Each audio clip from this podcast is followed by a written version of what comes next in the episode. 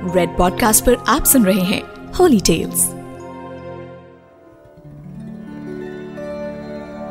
आज के जमाने में बहुत सारे सोशल वर्कर्स एनजीओ यहाँ तक कि कानून भी मिलकर हमें एनिमल्स से प्यार करना सिखाते हैं। हमें बताते हैं कि हमें कैसे इनसे व्यवहार करना चाहिए।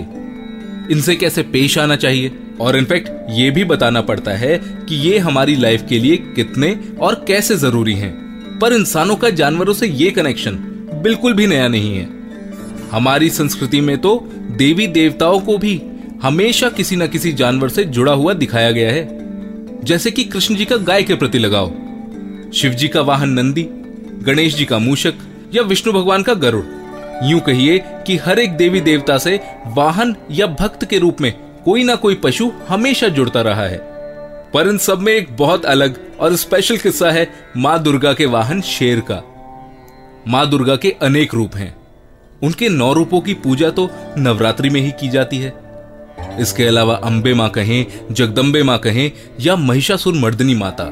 माता के इन सभी रूपों में अगर उनके साथ आप किसी को पाएँगे तो वो है उनका वाहन शेर। लेकिन कैसे बना शेर माँ दुर्गा का वाहन? आज आपको ये कथा सुनाता हूँ। मैं हूँ हिमांशु शर्मा, और आप सुन रहे हैं रेड पॉडकास्ट पर होली टेल्स कहते हैं आदि शक्ति माँ पार्वती ही माँ दुर्गा का रूप है, और माँ पार्वती देवों के देव महादेव, भगवान भोलेनाथ, यानी शिव जी की अर्धांगिनी है।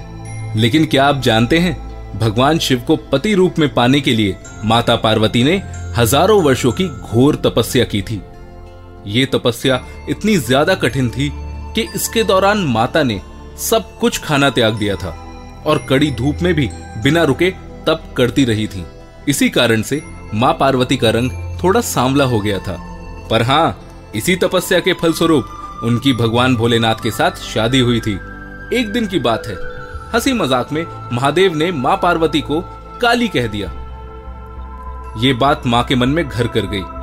और वे नाराज़ होकर वहाँ से जंगल को चली गई और अपने गुस्से को शांत करने के लिए वे आँखें मूंदकर तपस्या में लीन हो गईं। जब माँ अपनी तपस्या में लीन थी, उसी समय वहाँ एक भूखा शेर भोजन की तलाश में शिकार ढूंढते हुए पहुँचा और उस शेर की नज़र माता पार्वती पर पड़ी आप सोच सकते हैं कि जंगल के सबसे शक्तिशाली जीव शेर को जब भूख लगी हो और उसके ठीक सामने उसे अपना भोजन दिखाई दे रहा हो तो वो उसे अपना शिकार बनाने में एक मिनट भी नहीं लगाएगा। वो भूखा शेर माता को खाने के उद्देश्य से उनकी तरफ़ बढ़ा। उसने माता को देखा और फिर पता नहीं क्यों उनके बिल्कुल नज़दीक पहुँचते ही वो चमत्कारी रूप से वहीं बैठ गया और बस माता को एकटुक देखता ही रहा। माँ की तपस्या कई वर्षों तक चली और वो शेर भी माता के पास वैसे ही भूखा प्यासा बैठा रहा। उसने ना तो कोई शोर किया और ना ही माता को कोई नुकसान पहुँचाया।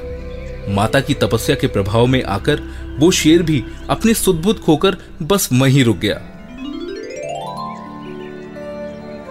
वर्षों बाद, जब माँ दुर्गा की तपस्या पूरी हुई तो भगवान भोलेनाथ वहाँ प्रकट हुए और उन्होंने माँ दुर्गा को गंगा स्नान करने के लिए कहा। गंगा में स्नान करने पर माँ का सारा सांवला रंग धुल गया और वे गौरी रूप में बाहर आ गईं। माँ गौरी जब स्नान करके अपनी तपस्या वाले स्थान पर वापस लौटी तो उन्होंने देखा कि उनकी तपस्या के स्थान पर एक शेर खड़ा हुआ है।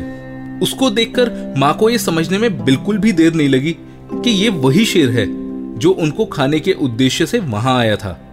पर फिर बरसों तक उनके साथ तपस्या में वहीं बैठा रहा। जब माँ ने शेर की ओर देखा तो पाया कि शेर तब भी माता को एक टुक देख रहा था। शेर की ऐसी भक्ति देख के माँ ने उस शेर को आशीर्वाद दिया और वरदान स्वरूप उसे हमेशा के लिए अपना वाहन बना लिया। इस तरह शेर आदि शक्ति माँ पार्वती दुर्गा का वाहन बन गया। और तभी से शेर माता के हर रूप में उनके साथ रहा है। दुर्गा सप्तशती के अनेकों अध्याय में बताया गया है कि कैसे माता के साथ उनका शेर भी दानवों का सर्वनाश करने के लिए तत्पर रहता था। वो भी लगातार आगे बढ़ के बड़े बड़े राक्षसों को तुरंत मारकर धरती पर सुला देता था।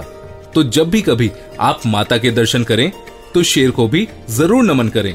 कहते हैं, माता का ये अति बलवान, शक्तिशाली और निडर शेर। माता के भक्तों के मन से इनसिक्योरिटी की भावना को खत्म करता है और उन्हें निडर और साहसी बनाता है। जय माता दी। मैं हूँ हिमांशु शर्मा और आप सुन रहे हैं रेड पॉडकास्ट पर होली टेल्स ऐसे और कई किस्सों के लिए फेसबुक इंस्टाग्राम या ट्विटर पर फॉलो करें the astrologic dot com you are listening to Red podcast Holy Tales written by Himanshu Sharma audio design by Aryan Pandey send your feedback and suggestion writers at podcast at Red F M dot I N